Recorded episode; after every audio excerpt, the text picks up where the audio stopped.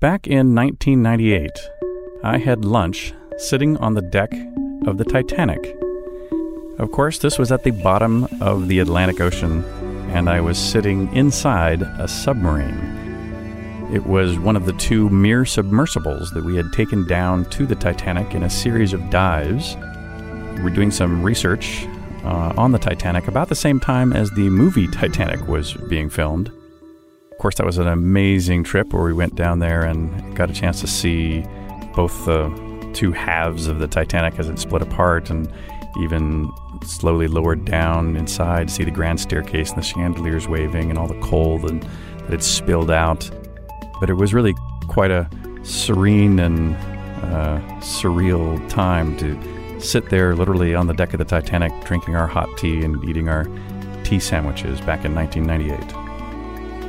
I'm Richard Garriott, and this is I Love You So Much.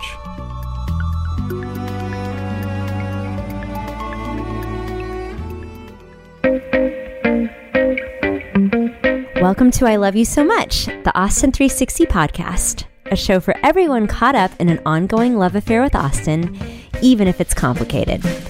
I'm your host, Tolly Moseley. I'm Omar Gallaga. And I'm Addie Broyles, coming to you from the shores of Ladybird Lake in the offices of the Austin American Statesman. For our 50th episode, we're going places. In this special travel episode, we talk to some of our travel expert friends and colleagues about staycations, affordable excursions, and nearby adventures for adrenaline junkies. Statesman travel editor Kristin Finan is on the show today to talk trips that get you the most bang for your buck. Creative day trips from Austin, Texas beaches post Harvey, and even a new obstacle course on the water. Helen Anders is a longtime travel writer and has watched travel as a whole change for Americans. She joins us to talk about hotels versus Airbnb, unlikely but awesome trips, and how she broke into the business in the first place. What's your level of adventure? Statesman fitness reporter Pam LeBlanc gives you options for trips to take that range from eyebrow raising to heart pounding.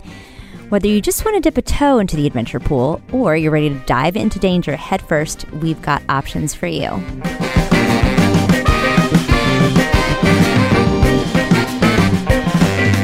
Thanks for coming in the studio, Kristin. I'm so happy to be here. So, you have spent the spring and early summer visiting Texas beaches to find out how they're doing after the hurricanes, just how they're doing in general. Do you want to fill us in on specifically? I guess let's start with Port Aransas and Rockport, which were heaviest hit by Hurricane Harvey last year. Yes. So I was there right before spring break and was very pleasantly surprised to see that pretty much everything you'd want was back open. Obviously, they're still struggling. There's still things that are closed.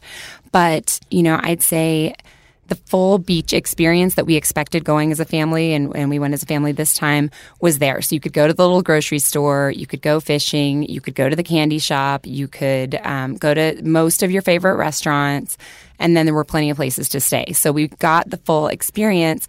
And what was really overwhelming is everyone was so incredibly grateful. Mm-hmm that we were there. They were like, we really need to spread the word that we're open so that we can get those tourism dollars back up and, you know, get our economy back rolling where it should be. So it was just really eye opening, but also just awesome to see a town that we love so much and we go there all the time. Um, just kind of just persevering and the spirit and the strength they had to have. And and they're just they're still doing it. Do you have a oh. Do you have a place that you like to stay? Or how i mean i just sort of like i don't know i guess i just google like port aransas hotels whenever i tend to go down there. But do you have a set place that you always go to? Or, or what's your discovery process we there? have um, we go to a condo complex called seabreeze that's real close to the beach and it's super affordable. And that's been one of our favorites. But this time we did a HomeAway house and it was perfect um, just because and, and you'll find a lot of HomeAway and airbnb properties there and this was awesome because of course if you're going my mom went with us and if it's multi-generational then you've got the kitchen everyone can gather you can mm-hmm. cook and not do the restaurant thing when everybody's melting down after being in the sun all day mm-hmm. and then you can all have your own space and not drive each other totally crazy so that was a perfect option and they have a whole lot of HomeAway and airbnb it's it's nice when you're at the beach to have the kitchen set up and all that, be able to cook, get your groceries, all that. Yes. Um, I was gonna say what my family like we're we're big South Padre Island people. Like that's that's always been our go to.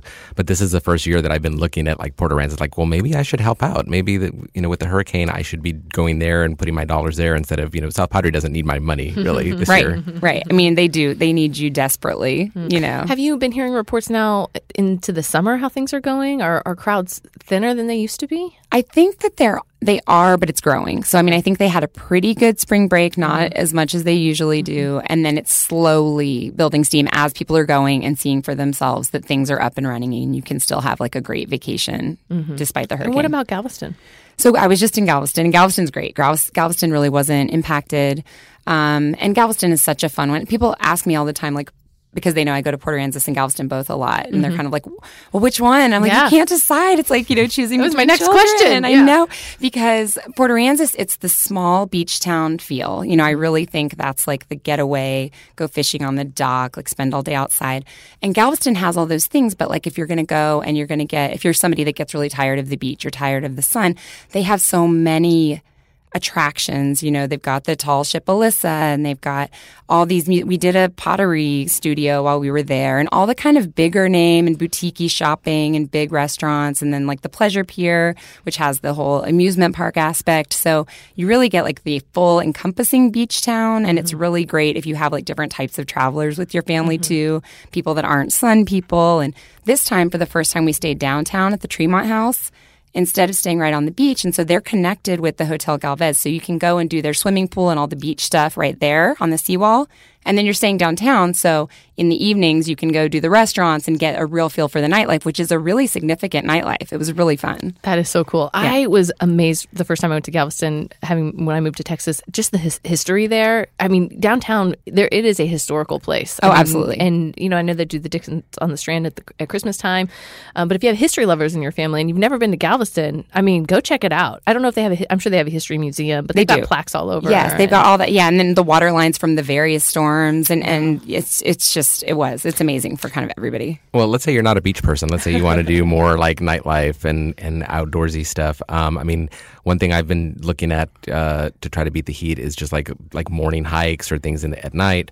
Uh, what are some things like kind of hill country kind of getaways or staycation-y type things you can do like without driving too far out of Austin? Yeah, well, my favorite is Fredericksburg and doing Enchanted Rock. Oh, so, yeah. I mean, it gets so crowded, but you've got to go super early, wake up, set your alarm for 5 a.m., but get out there, do the morning hike before it's too hot. But Enchanted Rock, I mean, is just like one of the Texas essentials for sure.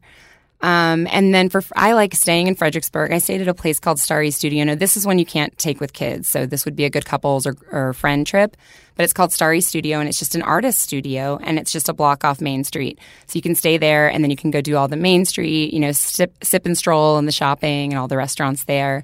And I just think it's such a cool, you know, way you can still go get your exercise and see the beauty of Texas, and then you get to have that, like all the amenities downtown. So too. do you do a couple nights on these day trips? usually? Yeah, usually. no if you fewer. can. I mean, one night it just doesn't. You don't really relax if you just go for one night. Yeah, I mean there there are times where it's like that's all you can get Sure. away for, Yeah. but it, ideally you want to take two or three. And so then, do you also do Johnson to Wimberley, or I mean, what are some other areas that you would head to? I mean, I love, I also love going uh, west to Fredericksburg. But you're right, like the crowds at Enchanted Rock. I mean, I think during the summer, it when, when it gets super super hot, they start to die off. But yeah, you have to get there really early. Right, yeah. Um, but yeah, what are some other maybe unexpected places that you would recommend people to go to? Well, I mean in the summer, and Omar can speak to this for sure. Like New Braunfels and Gruene is Oh, yeah. just. I mean, it's so easy. And we were we're doing Schlitterbahn this week, you know, and we're talking about spending an extra night or two just to get the full feel. Landa Mm-hmm. Park is so much fun. I went there last year for the for the first time. Oh yeah, I've been I've been running there in the mornings. It's fantastic. Oh my gosh! And the spring fed pool that's there. Oh, there's deer and rabbits, and I mean, like, I literally like ran into a flock of deer as I was jogging the other morning, and, was taking pictures and ducks everywhere. It's just like it's so awesome. Well, Yeah. is there a spring fed pool that you can swim in? Oh, yeah. Yes. yes, yes. It's and it has like cool and like a rope swing and stuff the kids Okay, love. so imagine Fun. imagine Barton Springs with no people there. Oh, Like, that's it's so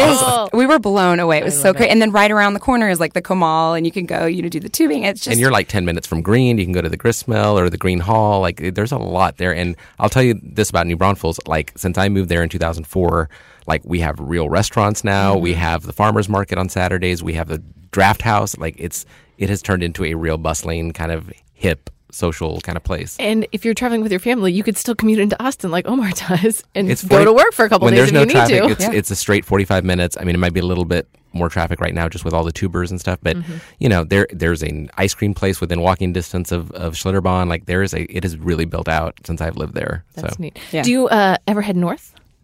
Or east? Um, y- yes. Bustling Round Rock. I was going to say Waco. Seems like it is. I don't know. We've talked about fixer upper sort of revitalizing that whole town. Have you have you done a day trip up there? We have, and I love um, Cameron Park and Cameron Zoo. Like those are wonderful if you're going with the kids for sure. The museum scene in Waco is also extremely impressive. In addition to the Dr. Pepper Museum, um, there's a lot of uh, history museums. There's a dinosaur um, exhibit there now, and it's just a really great. Like there's plenty to do for just a simple day, and also the dining scene.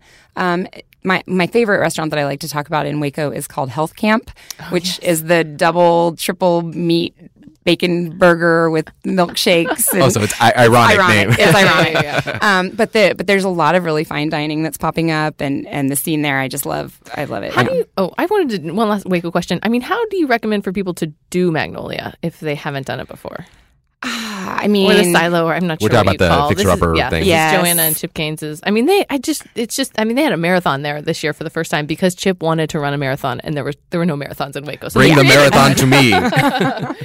yeah. I mean, I, my, I think you just have to go and You just. go early and get parking, and then just sort of like plan to spend a couple hours there, and then get the heck out and do something. That's else. what I would do. Yeah. Yeah. I would go as early as possible, right at the opening, and then spend the rest of the afternoon seeing the rest of Waco. Yeah, there. Um, I've always on my bucket list. There's the grist mill that's up there, where they they do actually instructional classes and tutorials on um, stone ground cornmeal and like it's like quilting and canning and cheese making, and they sell a lot of their products actually in the Austin market at farmers markets and stuff. But it's it's kind of a mecca if you want to get into food stuff. So, oh wow, yeah. that would be awesome. Yeah. Um, okay, so now I'm going east, Bastrop. La Grange. Do you do any of that stuff or along the Colorado River? Yes, and I like. I well, I really love Bastrop. My um, grandpa actually had a ranch out there, so we spent a lot of time there. And just it's that small town vibe, but like elevated. You know, I mean, I just love the same idea and the park scene. Um, the Bastrop Park is wonderful because it's right on the lake, so you can go do fishing, go do swimming, and then see all the downtown stuff. And then what's also really fun is if you go do Bastrop, La Grange, Smithville, then you could stay at like the Hyatt Lost Pines, you know, mm-hmm. and that is such a different world too. So you can mm-hmm. go and like see small town Texas and then have that kind of resort experience. So the kids get to do a lazy river and you get to mm. have a glass of wine and feel like you got away and got out of Austin. And then there is the lazy river that's shaped like Texas. Yes. The epic one. that, oh, I- that you I- have to go a little further into Houston for. I see that on Yes. Instagram all the time. yeah, we went there last year and it was just as awesome as I thought. It's at the oh. Marriott Marquis in Houston and it is so fun. It's just amazing. Who thought to do Is, that? is there anything else cool going on in Houston that you've seen pop up in the past year? Um, I mean, Houston's just, I just love Houston. There's obviously the food scene, of course, is amazing. Um, yeah, one of the things that I um, have been really excited to go check out is called the Buffalo Bayou Park Cistern. So it was a former drinking water reservoir, but now they do tours throughout the week and you can go underground and see it. And if you see pictures of it, it'll like blow you away. It looks like you've stumbled into some kind of like crazy old painting. It's just amazing and it's really like inspiring. It makes you think. So I love learning how cities work too. Yeah. So that's pretty cool. yeah. Uh, how about like stuff in you know we talked about staycations, but it feels like there's a lot of themed things you could do just staying here in town without even leaving your house. Like you could do like a bat thing, you could do like a brewery tour. Like what are some things that you think people should be looking at here in town? Yes. So the bats, I was, I'm an Austinite, a native Austinite, and I was convinced for a long time that the bats didn't exist because every time as a child or teen we went to go see them, I don't know if we timed it wrong or what, but I never saw them. So we finally decided to do a bat themed staycation a couple weeks ago, and we just stayed at the Hyatt right on the, um, right on Town Lake. And then you can pick up the um, bat tours right there. And so, uh, and then you can also have like bat themed drinks, which they serve at the Four Seasons and set out on the meadow. And so we did a bat themed one and it was amazing. I mean, this is a really great time to see them. It's spectacular. Just plan to be there around seven and then go out on the boat. And it was, I mean, And the bats like fly over you, or they do. Yeah. I mean, you, you just go under the bridge and there, I mean, you do. You're like waiting for guano droppings and everything. But, but it was, I mean, it's stunning. It blanketed the sky and I, I finally believe that the bats are a big deal seen in bats in Austin. Austin. Yeah. well, and I, when I tell people, it just happens so much later than you think it does. I mean, it's really at like that almost dark. Yeah. Like it's not really at sunset it is like Eight thirty nine. Yeah. exactly. Um, your kids had an awesome time at that obstacle park on the lake. Can Yes. you explain that? So this is a new place called Quest ATX, and there's a couple of them that are popping up. But what it is, it's basically a giant inflatable obstacle course. So you put on a life jacket and then you swim out. This one is located, yeah, right next to the airport. So it's it's really interesting because it's near the surf park too. So you could do a whole day of these things. But it's this lake, and you swim out, and then it's got. Um, like a like a sea like an inflatable giant seesaw and then it's got a rock climbing wall but if you fall you just fall into the water and it was just because i mean my kids are five six and nine and every and it and my husband and i also all of us had a blast like it was just so much Were fun you guys also on the obstacle course? we were oh yeah Oh, we this were is like all, American Ninja style. it- we were all over it the only thing was that it was so hot that it kind of burnt your toes so Oh, the their fabric on solution the things, yeah. yes was to give you a water gun and then you just would shoot water on the obstacle course and it would solve the problem I'm going to jump here. yes that's exactly what it was like Have you guys done the zip lines out at Lake Travis? we have not done those. We've done the um, ones out in Spicewood, Cypress Valley Mm-hmm. canopy tour, but I really want to try the Lake Travis ones because that would be so much fun, like right over the water. uh, well, Kristin, where can people find your your uh, travel stories and blog? Um, so it's at Austin 360, and my blog is called Loves a Trip. So that has all kinds of latest travel news and happenings uh, if you want to follow them. And on Instagram, I always like to plug that. Yes, it's at Kristin Finan. Awesome. Thanks so much for coming in, Kristin. Thanks for having me, all. Thank you. I'll see you out there.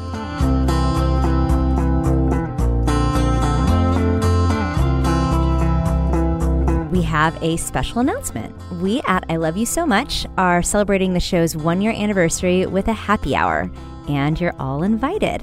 It's coming Wednesday, August 1st at Indian Roller. The party starts at 6:30 and it's free to get in. Look for a Facebook invite near you or check out our show page for all the details. Now, onto the show. Helen Anders is retired, but still loves telling a good travel yarn. In this segment, she reveals what she looks for when she's traveling and how to extend your vacation dollar the clever way. Thanks for coming to the studio, Helen. Well, thank you for having me. So, you were a traveler before you were a travel writer. What Sure. made you curious about this new phase of your career? Well, you know, I'm a lifelong journalist, and uh, it just sort of makes sense to write about what you love uh, if you get to the point where people will let you do that. And I was lucky enough to be in that situation. Uh, John and I had been traveling. We're intense planners. We research places before we go, which means we have a minimum of bad experiences. Not that we never do, but we have a minimum. And uh, because of that, it's sort of, uh, you know, we found a lot of our friends were asking us what to do and where to go. And at one point, I pitched a travel story. I don't forget whether I pitched it to Texas Highways or they pitched it to me. Everybody knows everybody here in Austin. uh, and uh, I wrote about it, and uh, they liked it. And so when I was on the copy desk here, supposedly fixing errors. I uh, I also wrote uh, travel, started writing travel um, for the feature section, and uh, then I eventually wound up being sort of one of the designated travel writers, along with the wonderful Pam LeBlanc. And uh, after I retired in 2013, I just kept doing it, and happily, publications, including The Statesman, are still willing to publish it. So I'm in Austin 360 a good bit. That's so great. And you're in San Francisco three times a year. Yes, in San Francisco. you know, I just can't get enough of that place. It's absolutely wonderful. It's one of the places where uh, I know at the back, like the back of my hand, I can tell you which bus numbers to take to get from anywhere to anywhere. Uh, sometimes, if you live there, you get to where you uh, you like only a small part of the city. You're part of the city. I'm that way about Austin. I'm a South Austinite. I rarely come north of the river. Oh, Helen, you don't know what you're missing. I know, I know, and I do every now and then. But uh, you know, in San Francisco, I'm everywhere, and we like to always add in something we've not done before. So we wound up with too many favorite places. a good problem to have. Um, And along those lines, Helen, something I wanted to ask you was when you're traveling to a specific destination, do you have a set of experiences experiences that you gravitate towards? Like, are you looking for the best places to eat? Are you looking for the most novel athletic experiences? Are you trying to find festivals? Like, what are those sets of experiences that you naturally find yourself dropping into? It's a really good question because every travel writer approaches it differently. Pam LeBlanc is after you know a real outdoorsy uh, experience, and I kind of go away from that, especially at my age. I'm 66. I can't do what Pam does. Uh, so we work together well in that, you know, we cover different sorts of areas. I do love food, so food is always a big part of it. I like getting into whatever the locals are doing. Um, not festivals really, because I feel like if I land in a place when there's a festival going on, I will not get the usual, say, um, Telluride experience because it's all a festival. Uh, go when there's nothing going on and see what the local people are doing. And in San Francisco, it's hanging out in Washington Square Park, you know, just lying there in the sun if it's if, if the sun is out at all, with the exception of last summer when it turned 106 on us. That was not amusing. Where nobody has No. air conditioning either. No, no, they don't. They they say in San Francisco. I saw somebody on on uh, Twitter today saying this that only once a year is it hot enough to open a window. Well, they haven't been there in a while. Mm, Global warming has arrived, Well, and you- it gets warm. You tapped into something that's really important about how travel writing has changed. Is it seems that readers and travelers are seeking something a little different than the resort destination vacation. I mean, not that people aren't doing that either, but will you talk a little bit about how this? I don't want to, you know, say give it all credit to Anthony Bourdain, but you know, basically cultural savvy traveling Yes. that we're doing to these days. I think Bourdain moved us a lot in that direction because he was all about uh, delving into the cultures and uh, enjoying the people as well as the food. You know, he had a, a long rant on people love Mexican food, but you know you got to love the Mexican people as well. Um and you know that's just that's a wonderful thing. You really have to respect the cultures. Going back to San Francisco again, I remember being in a locals bar there a few years ago uh, when I had just booked an Airbnb, and all the locals in the bar were just aghast about everyone buying up their apartment buildings and evicting them so they can turn the place into an Airbnb for tourists. And it was really, really hurting the local housing stock. And that just made me rethink, you know, here I am, a little misprivileged, you know, parachuting in and helping to destroy the landscape. That's not what the good traveler does. Uh, when I went to Venice, I I held my bag instead of dragging it along the cobblestone streets. You just try to be the best traveler you can be. Let's go back to what you're saying about the Airbnb um, transformation, Helen, because I think that's so interesting that at the same time you want to delve into the culture, you also want to be a respectful tourist and, and the fact that you are a tourist. So, do you stay in Airbnbs anymore? I have not anymore since that experience uh, in crowded cities where I think it really is reducing the housing stock. And perhaps it's doing it everywhere. I need to look into that more. But especially in cities, um, I, I just, you can find, and we have ways of doing it, hotels in San Francisco that don't cost an arm and a leg. We're getting ready to go this next time and stay in one, uh, two different hotels. I like to do that too. I like to stay in two different parts of an area because a whole week in the same part, you don't experience as much. New But- Orleans, this is also an issue too. and New Orleans, it is an issue, but uh, it's it's pretty easy to find a one hundred and fifty dollar hotel room anywhere. Okay, so we got to get straight to these tips. I know you are a, a budget traveler who I am. you you know that the everyday consumer is watching their wallet whenever they are traveling. What are some of your best practices that you advise people? Okay, well, one thing is uh, don't go in high season. Uh, if and and this is hard, so hard on families with kids. They have to. They have to travel in the summer. Uh, if you're doing that, regardless of when you're doing your travel, try to do it midweek if you can. Avoid flying on Fridays and Sundays. Southwest, it isn't so much that way. Uh, but most of the airlines, if you're flying Fridays and Sundays, you're paying a premium to do that. Also depends on where you're flying. If you're flying into New Orleans, fly in fly in on a Sunday, fly out on a Friday. That's the opposite of what everybody does. So you're going to get a good rate that way. Um, hotel rooms definitely cheaper during the week in places like New Orleans and San Antonio, which have big busy weekends. But in Houston and in Dallas, where the business travelers are the big deal, they all clear out on weekends. So in those two cities, you can get the best deals on weekends. Do you tend to buy the packages, uh, the, like with the museum tickets or um, you know, the admission into the zoo and the things like that whenever you travel, or do you just do sort of individually tailored, you know, tickets for whatever you want to see? We generally do it ourselves. Um, you can typically get cheaper museum tickets online. Uh, sometimes go to something like the HEB has, you know, you can go to a local store and find some. But we we tend to, if you book it in advance online, you generally can save a few bucks that way. There are some good packages, but mostly I look at them and I think, well, this isn't any better than I could do for myself. So I will say that booking hotel rooms on the hotel's own website is very often cheaper than even going through any of the um, Kayak, or kayak and Orbitz. Yeah. Well, kayak will send you directly to the to the to the website. Oh, unlike got it. The others, kayak doesn't try to book you itself. It will send you to American Airlines. One thing that these um, Aggregate sites. there you go. I was looking for the word.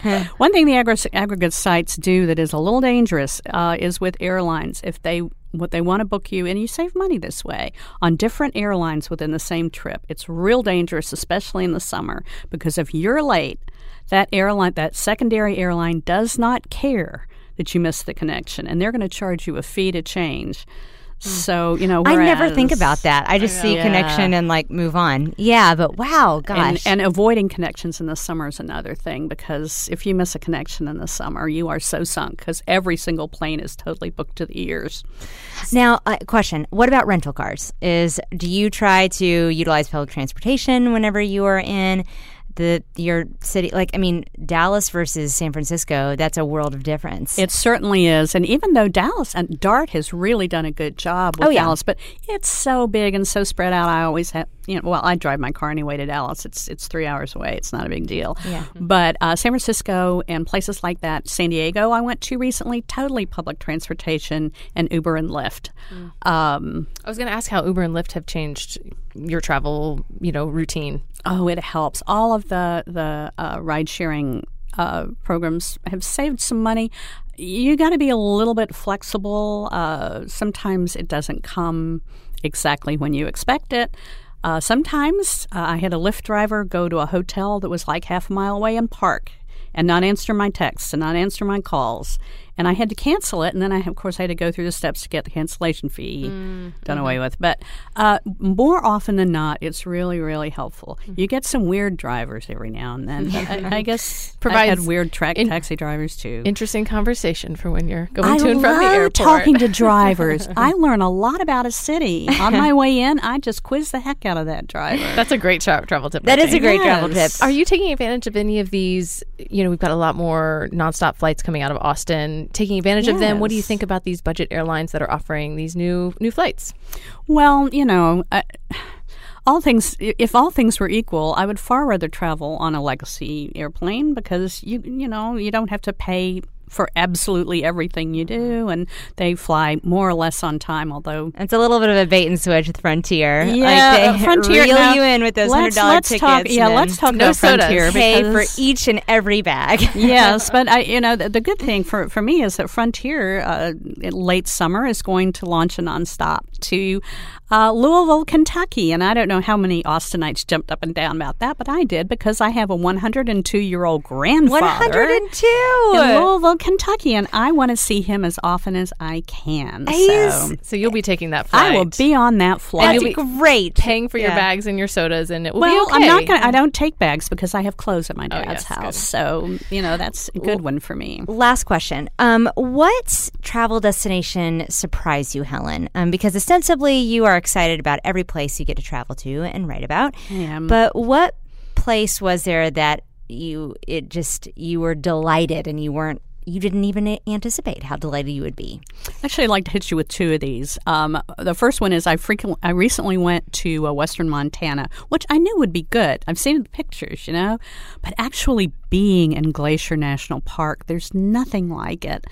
Those mountains are so tall, and I even went before the season started. The you know the the road to the sun won't open until July this year because they had heavy snows. When I think Montana, I think land, like a postcard. There's lots of land, and it's pretty. and we found some pretty good places to eat with our friends in Missoula. Mm-hmm. Uh, and we spent a couple of nights uh, in a little town right outside the park. Uh, we actually stayed in East Glacier, which is less crowded than West Glacier, so that might be something for people to consider. But those mountains are so big, and uh, you know, glaciers we were not able to get actually to a glacier because it was early in season. But my friends who've been there say, "Hey, the glaciers just look like a snow field." And uh, as as our guide said on our on the boat trip we took around the lake. Um, Ah, they're new glaciers. They're only about two thousand years old. So Baby glaciers. I'm pretty pretty amazed by like that dog anyway. years. But but the, the mountains are amazing and the lake is amazing. And uh, we had we had a pretty good uh, burger in the lodge. Hmm. And they take care of the, the getting you up and down from the parking lot really well. So What was the other second one? Yeah. Yeah. We're on, the our, we're on the second one, the second one, just because you know you want something really surprising. I really like Beaumont. Oh, Right. okay. Uh, all Beaumont. right. It's like- right. It's like Beaumont Louisi- Chamber of Commerce. It's like Helen Louisiana without being in Louisiana. There, everything from the gators Mm. to uh, the food, which is you know a lot of similar to Cajun food. Uh, they have good museums, including one uh, that is about energy and and uh, the fact that you know oil is is very big in that part Mm-hmm. of the state. So you learn about how it works uh, in the and they have an art museum that uh, showcases um, t- Texas and southeastern uh, artists and uh, it's it's very friendly. I really like it. It could use a few more ho- few more hotels. That's the only thing I would say about it. okay. I want to sneak in two very quick questions. One is, do you have anything you love about the Austin airport, or or loathe, but anything you know, that just it's, it's funny. I, I like its out? size, but I also I like the parking and hate the parking at the same time. They run out of it, and that's not good. But they're working on that, and they're building a new garage, and I think it's all going to be good. But I like that they shepherd you in and basically show you where to go, and those wonderful drivers pick you up and, and remind you where you are. Great restaurants inside. the restaurants, yes, that is Yeah. so new. Uh, Second Bar and Kitchen has I one in know. there now, and you can sit down and have a nice civilized glass of wine if your flight is delayed. Um, I, I think it's and it's a very local experience. Very frequently, we will get off the plane, uh, coming home, and stop and pick up something to take home from a restaurant inside the airport. That's so cool. Okay, very last question. What is on your bucket list for next year? Or you know, I'm sure you're planning into 2019. What's on your list? We've started to. The only thing we've got in stone for 2019 is a return to London with a side trip to Bath. Oh, Jane Austen land. Yes. Oh, take me with you. so, uh, we're we're going to do Bath. I I have been in Bath, but not since the early '70s, and I'm sure. It's that- adorable. Yeah, You'll love it. That will be a lovely trip. Well, thank you so much for joining us, Helen. Thank you. Safe travels this summer. appreciate it.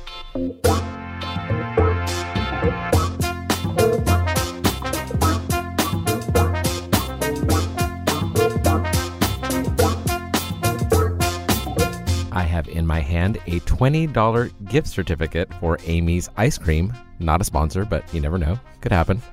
Call us up.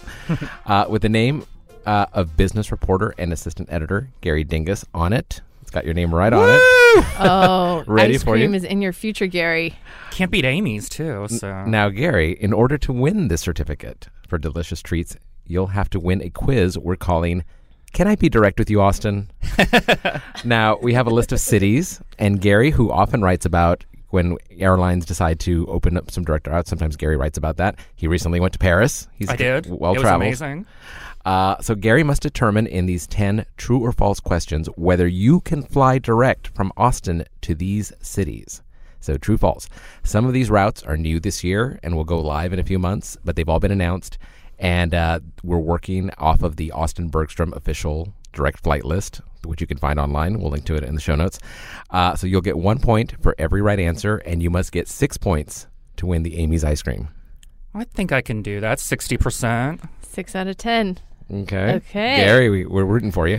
we, want, we want. I don't want this ice cream. I I taking the have this ice cream. certificate either way. Just just know that. Well, I haven't actually purchased it. so Oh. you got to win it. Oh, okay. I see how it is. You'll get an email. Okay, so Gary, true or false? Can you fly direct out of Austin to number one, Baltimore, Maryland? Yes. Hooray! Ding, You ding, got ding. On right. Southwest. Is that now? He, he might remember. You blog these so frequently. Is this a new one or is this a? That's been around for a little while. Uh, a lot of the ones that have been introduced this year are kind of um, a little more random. They're routes that the discount airlines like Frontier and Viajet have been uh, adding. This leads us to question number two. Can you fly direct to Buffalo, New York yes, you can. on Frontier? Yes. ding, ding, ding, ding. that was good, good. one, Gary. Okay, uh, number three, Cozumel, Mexico. Yes. Our buzzer's not working. Oh no! Now you can fly direct to Cancun, but there is no direct flight I was close. to Cozumel. Unfortunately, let's make that happen uh, via Mexico or whoever airline would fly out of there. Okay, so number four, LaGuardia Airport in New York. Of course, yes. Uh oh, my buzzer's not working. And For Actually, real? False. You can fly into Newark and you can fly into Kennedy, but there is no direct flight to LaGuardia out of Austin. That's lame. Yeah, I that is know. lame. Uh, okay, number five, Toronto, Canada. Yes. Hey, you got that one right. Air Canada. That seems like a pretty obvious one. Uh, okay, Omar, you want to do the next one? Yes. Okay, so number six, Oklahoma City. Yes. My buzzer's not working. ding, ding, ding, ding, ding, ding, ding. Garrett got that one right. Winner, winner, chicken dinner. Oh man, I really having- liked your or ice buzzer. cream. We're having some technical, That's all right. diffi- Well, we te- just have to technical manually do it. difficulties. Okay. folks. Here's the next one. This is a long flight. Can you go direct from Austin to Kona Airport on the Big Island of Hawaii? No. Ding, ding, ding, ding, ding. Ding, you ding, are ding, ding, ding, correct. ding. You cannot fly direct to Hawaii, although that would be pretty awesome. That would be awesome. I'd take that. Oh man, I haven't been to Hawaii. Have you been to Hawaii? No. It's on the list. One day. Okay, number eight, Burbank, California. Yes. That is false. What? I thought JetBlue went there. No. nope, not anymore. Not. Oh. Uh, nope, They dropped it. Not direct. I know that's hard. Once it happens and then it goes away. Not that I mean Gary's beat is much more than airlines. If it was just airlines, I'd be in a little trouble right now for missing a few of these. No, but Gary covers. If you don't follow him uh, on Twitter, you really need to because he has all of the hot scoops on pretty much everything, restaurants and retail and Allegedly. Uh, so the next one, number nine, London, England. Yes. British Airways. That was one of our first international flights. yes, and Norwegian Air. I think that that direct flight has really increased the number of people going to Yeah, there's London. actually I see lots diff- of families going. Yeah, one is and- Heathrow and one is the other the other city, Oh, the other awesome. London one. Okay, last question. Can you fly direct to San Antonio? No. Ding ding ding ding ding Ding ding ding ding. I That's- That would be like up in the air and back down immediately. I wonder what is the shortest flight that, that airlines do regularly. You, know, know, what they I mean? used to. I, I grew up in the Houston area, and they used to have a flight. Continental back in the day would fly you from Ellington Air Force Base to Intercontinental Airport. I mean, you were up and down in like five or ten minutes so that you could catch your flight. But they don't do that anymore. oh wow, that's always amazing. there we go. okay, we have a bonus question for you. How many airlines offer direct flights from Austin to Atlanta? Well, Delta for sure because that's their main hub. Um, I'm gonna say three. Did I get it? yeah, you even got the bonus. Good bonus. job, one. Gary. So I let- think. I mean, I what's think the I final? ice cream. Let, let me tabulate here. One, two, three, four, five, six. You got seven right and the bonus. so ding, ding, you win some ice cream. You will get it in the email. You can right. keep the certificate for posterity. Gary, thank you for being on our travel episode and thank you for playing. Can I be direct with you, Austin? Anytime, guys.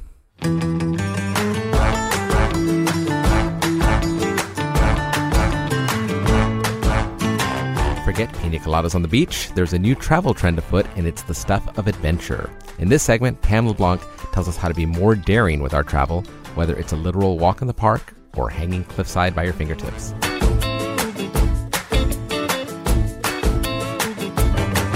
Pam LeBlanc, welcome to I Love You So Much. Welcome back. Thank you, Omar. So we're thinking, uh, since you are our adventurer, you're the you're the year of adventure person uh, who we look to to like, how do we make our lives a little bit more exciting?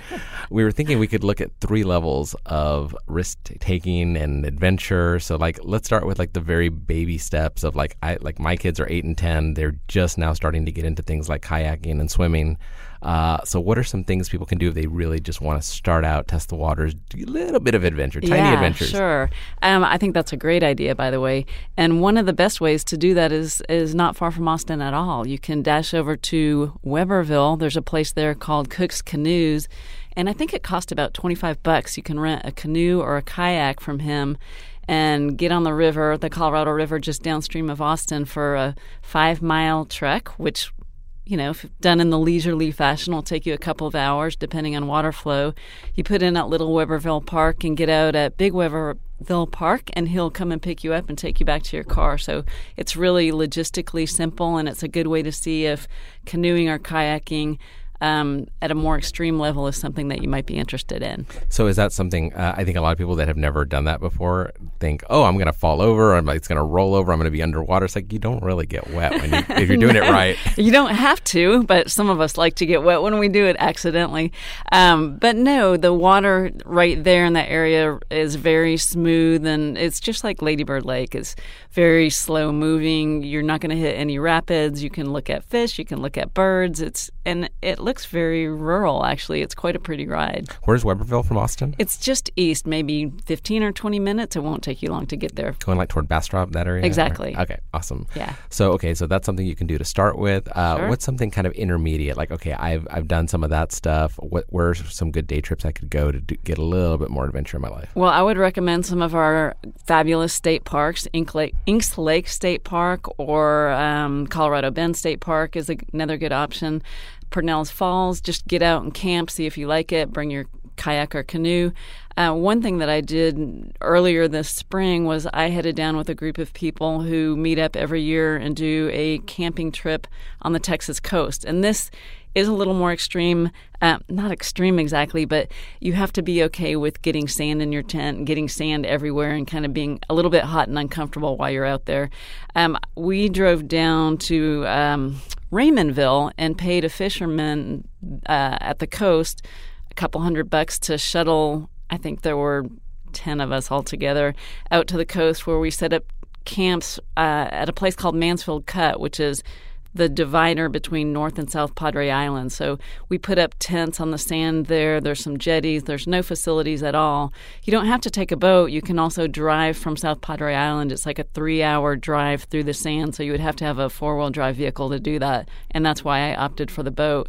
But we set up tents there um, and surfed and fished and camped for a couple of nights. And that was kind of an intermediate thing. It felt like we were pretty remote, but um, really not all that far from Austin either. And this guy that, that took you there, like, that, is that his thing, or did you just like find some random guy? Hey, I'll go give, give, give a couple hundred dollars tickets to the know, beach. somebody he's a fishing guide, so he he guides people to fish professionally. But one of the people in our group just offered to you know pay him to drop us off. We weren't we weren't fishing off his boat, but we just needed the ride. Like, don't you guys want to well. fish? Like, no thanks. See ya. right. and and actually, we got really lucky. I didn't know that there was decent surfing on the Texas coast. I mean, I kind of knew. I'm just now getting into surfing. Yeah, the waves don't seem that big. No, but this was apparently this is one of the stellar places in Texas to surf if you're into that thing. Depends on the swell and it depends on weather conditions, but we really lucked out. Um, and the the guys I was with surfed a lot. We had pretty good waves. and plus, I got so excited by that that I just got back this past week from a women's surf camp in Costa Rica, where I'm now determined to learn how to really, really surf. So How are- that was super fun. How are the waves in Costa Rica? Uh, they're pretty. they are very tall. Would you describe them as gnarly? Um, yeah, I shredded the gnar, as they say. It was super fun. That's awesome. Okay. Yeah. Okay. So uh, there's one that you that I you've been telling me about that uh, sounds amazing. So like, let's go to the extreme level. You are an adventurer. You're you're used to roughing it. You've been camping. What's something you can do to really challenge yourself? well, I really love paddling the West Texas rivers, and in the last year and a half, I've done two really great trips. One was paddling the the Devil's River. Uh, which is about midway between here and the Big End, Big Bend area, if you're familiar with that. Uh, it's a beautiful, remote river, and it became more accessible in the last couple of years because Texas Parks and Wildlife opened some paddle camps along that route. It used to be that you had to worry about, you know, landowners pointing rifles at you and stuff if you got out and put your tent on the side of the river. But this gives people a legal way to get down the river without trespassing on anyone's private property. So that's really good news. You can do, I think I did a five day, four night trip on the river um, put in at a place called Baker's Crossing and got out at Devil's River State Natural Area. And it's amazing. The paddling, you go over some, you know, small, there's one big rapid that you have to portage around. It's called Dolan Falls. But other than that, it's small rapids, um, beautiful camping, sunsets, fishing, just crystal clear water and limestone bottoms. It's a lovely place. and you get to tell people that you went to the Devil's River. Yeah, the devil made dangerous. me do it, right? Another one that I just did this spring was the Pecos River, and I had always heard the Devil's River, the Devil's River, the Devil's River, and then I started hearing a little bit more about the Pecos River, and found it was very different than the Devil's, but just amazingly beautiful as well. And the difference was the the Pecos River kind of twists and cuts through areas with high canyon walls. So in a way, it almost felt like being in a miniature Grand Canyon. I mean, obviously it's not that deep or that dramatic, but it was beautiful. The the rushing water has carved out kind of uh, curved walls that extend up maybe a couple hundred feet on each side of the river. As you go further down, it um, becomes more and more dramatic.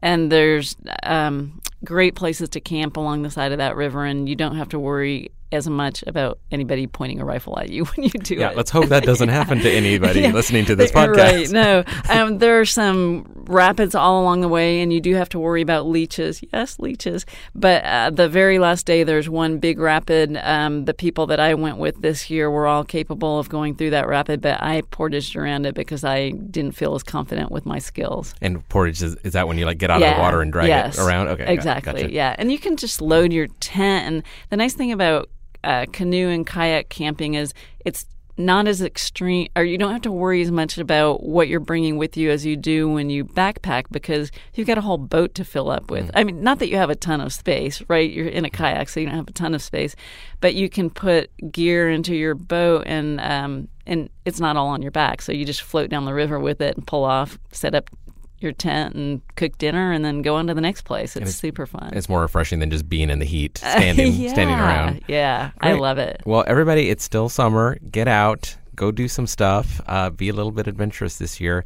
Uh, Pam, if people can find you on the Fit City blog, Yes, um, I'm on Instagram as well, Fit City Austin, and Fit City on Facebook as well. look, yeah, follow her Instagram. She always posts amazing pictures from these places. Aw, I love seeing them.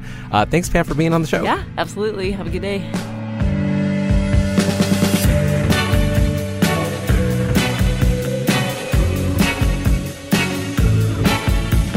And now we've come to the moment in our show where we have a toast. This is where we go around talking about some things that we are into. And since this is a travel episode, we've got some travel themed toasts. So, Omar, what do you have, sir? This is going to be the least Austin centric toast we've ever done. Go for it. Uh, mine is Denver. Um, we were looking for a place to go um, that had mountains that was not so hot as Austin. So for our summer vacation with the kids, it was going to be like somewhere cooler. So we were like, "Oh, Portland. Let's go to Portland." And then we looked at the flights and we are like, "Oh, Portland's." I know. Okay, there are like It's flights expensive. to Portland are ex- that is the expensive part. Yeah. Are the flights? So then we're like, "How about Denver instead of Portland? we did this literally this I exact think I was, same I thing. think I was following your example of like, oh wait, Denver is like the cheaper Portland, uh, and our but our criteria was you know cooler mountains, outdoor stuff, and a pretty good you know like kind of restaurant scene or whatever we can eat. So and all of that bared out. We went to uh, Rocky Mountain National Park and did a spectacular hike, one of the best drives ever just to get there. I know the views are Mm. so fantastic. Gorgeous. We ate. We had great restaurants. We ate at a place devoted to biscuits Oh, a biscuit, the biscuit, uh, the Denver Biscuit Company, which is amazing. It's basically like Gourdough's, but instead of donuts, it's biscuits. That Everything sounds is amazing. I think I Everything would is prefer biscuits. that actually Mm-hmm. more It's so good. savory. Everything was everything was like a burger on biscuits, or a like a uh, cordon bleu on biscuits, or Nice. French toast. You Yeah, could have got a Torchy's tacos, but you didn't. I, I saw that there was a tortilla. and and I mean I, you know I didn't partake because I am a citizen of Texas and follow the laws here. But legalize marijuana as far as the eye can Oh see. my gosh, Rocky Mountain so High. many people. like green, green, uh, like pharmacies, quote unquote, with the uh, medical We- sign well, on we it. dro- the first time we drove by one on a road trip to Colorado last year, my kids were like, "Is that a grocery store?" they had they, and they make it seem Wheatsville. They make it seem so kid friendly because they're like, "Come watch our plants grow," and I'm Yeah. like, "Oh, we should take the kids." Oh wait, let's not take the That's kids. not- that's, that's not not a good. think. That's a Right. terrible idea. Yeah. Did you? What's that one famous boulevard that goes through downtown Denver? That's where all the beats hung out. Um, Oh, I don't know, but that's it's where kind that of very mid-century. it's where that of city park is. Yeah, yeah. we spent time at that city park, and uh, yeah, was I just. I really like Denver. It, it had a kind of a little bit of an Austin-y vibe. Uh, I haven't made it to Portland yet, so I don't know how it compares to that. Yeah, I know. I want to challenge the premise that Denver is the cheaper Portland because you actually haven't been to Portland, and, and I mean to And get there. Colin- To neither have. I. I, I will just say that Portland is more like Austin than Denver is. Oh, I'm sure. It is certainly more uh, that whole funky, weird vibe. You know, you're in Portland at any corner of the street. In, yeah, in there's that homespun charm, Yeah. which I wouldn't say Denver lacks, but it doesn't lead with that foot. But based on watching Portlandia, I think that would get real annoying real fast. I think maybe Denver is like that good middle ground. Oh. I can only handle three days in Portland, you guys. Yeah, It's like, very it's like precious. Vegas. yeah, yeah. it's like Vegas. The oxygen just bleeds out of you. Uh, Tolly, what do you got this week? Okay, so I went to Santa Fe over spring break, and I actually had a story about it recently in the travel section of your local Austin American Statesman. So here's what I liked about Santa Fe. Okay. Santa Fe itself is fine. It's really cool. There's Meow. There's a Georgia O'Keeffe Museum. There's everything you would expect to find in Santa Fe. lots of adobe, lots of turquoise. It's great. But the surrounding parts of Santa Fe are really quirky and interesting. There's this coal miners town called Madrid. It's it's not even really a town. It's like a street with mm, 10 to 15 former coal miners' cabins that are converted into galleries oh, that are exploding with textiles and gemstones and other neat things, artisan crafts. So Madrid is great, but on the Turquoise Trail, which is State Highway 41, I believe, State Highway 14, The turquoise trail sounds like something your aunt would really be into. the Turquoise Trail. I brought you all turquoise. So on the Turquoise Trail, you can just ride along it and find these. They're so small, they're not called towns. They're called a CDP, a census designated place. And they're just baffling. It's not a town that um, the evolution of industry took out, and now it's just like a sad, hollowed out place. It's just a collection of a few houses and a few businesses and they're there and i don't know how people subsist like where they go grocery shopping or where they work but they're like these little ramshackle villages all along the turquoise trail. Um, Cerrillos is one that uh, we visited while we were there and so yeah so santa fe and also i guess i'm saying greater santa fe like go uh, go off on the turquoise trail take a d- cool drive and enjoy the art and the cdps Okay, guys, I'm going to give away a secret only because I know that people are listening. And if they listen th- this long in the show, I will reward them with the best kept secret in Wimberley.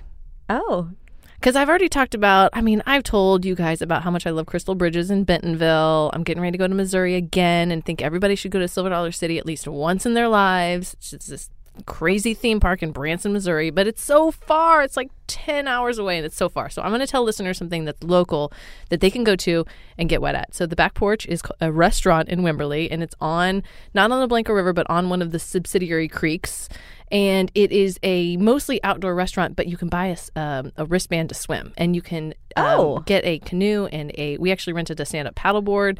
And it, there's trees. And so you, and you can go and not go to the restaurant and just swim for eight bucks a person which is essentially what you pay everywhere else in wimberley if it's open this is very specific to wimberley because people in austin who go on day trips know that unless you have a reservation you're not getting into the blue hole.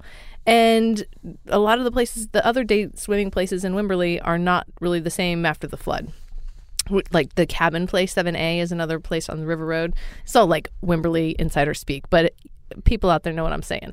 So the other day we wanted to go to wimberley and i had heard about this restaurant where you could swim at and we had the best time. We were there for like three or four hours. We did end up getting food but you don't have to buy food and they were having a crawfish boil. They have live music and it's just got this it's a just a beautiful scene and it's uh, at the very end of this you know it's like in the middle of this country club but wimberley style. It's all very like country very country Laid style, laid back, and so it's called the back porch. It's like a swim up, like you, you can swim to You, it, or, you can't actually swim up to order food, but it is a place, you know, into that concept but like though. off, but like off the river.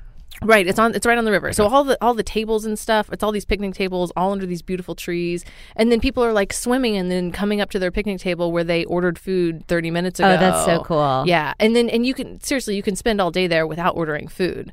Um, and you can actually bring some snacks and stuff, and then the restaurant closes at three, and they allow even more snacks in the evening time and stuff. So the back porch. Uh, I love Google- this relaxed approach to capitalism. Like we're a restaurant that you can bring food. Well, they are getting eight bucks a person for swimming, True. Okay. so there. I'm not crying for them. I am much, literally going to Wimberley next week, Addie Broyles. So this is very pertinent information to me. Well, and the longer you are a swimming hole seeker in this city or area, you know how hard it is to find swimming holes, especially in Wimberley, especially this time of year when the green greenbelt's dry, especially when Hamilton Pool, you know, the bats are, or the birds basically, uh, the bacteria levels are too high to swim in Hamilton Pool right now. Are you serious? Because Yeah. we have a reservation there. I would check. OMG. Maybe So- maybe go to Wimberley instead. Yeah. so that's my recommendation. Yay. Thanks, guys. Travel well, everybody.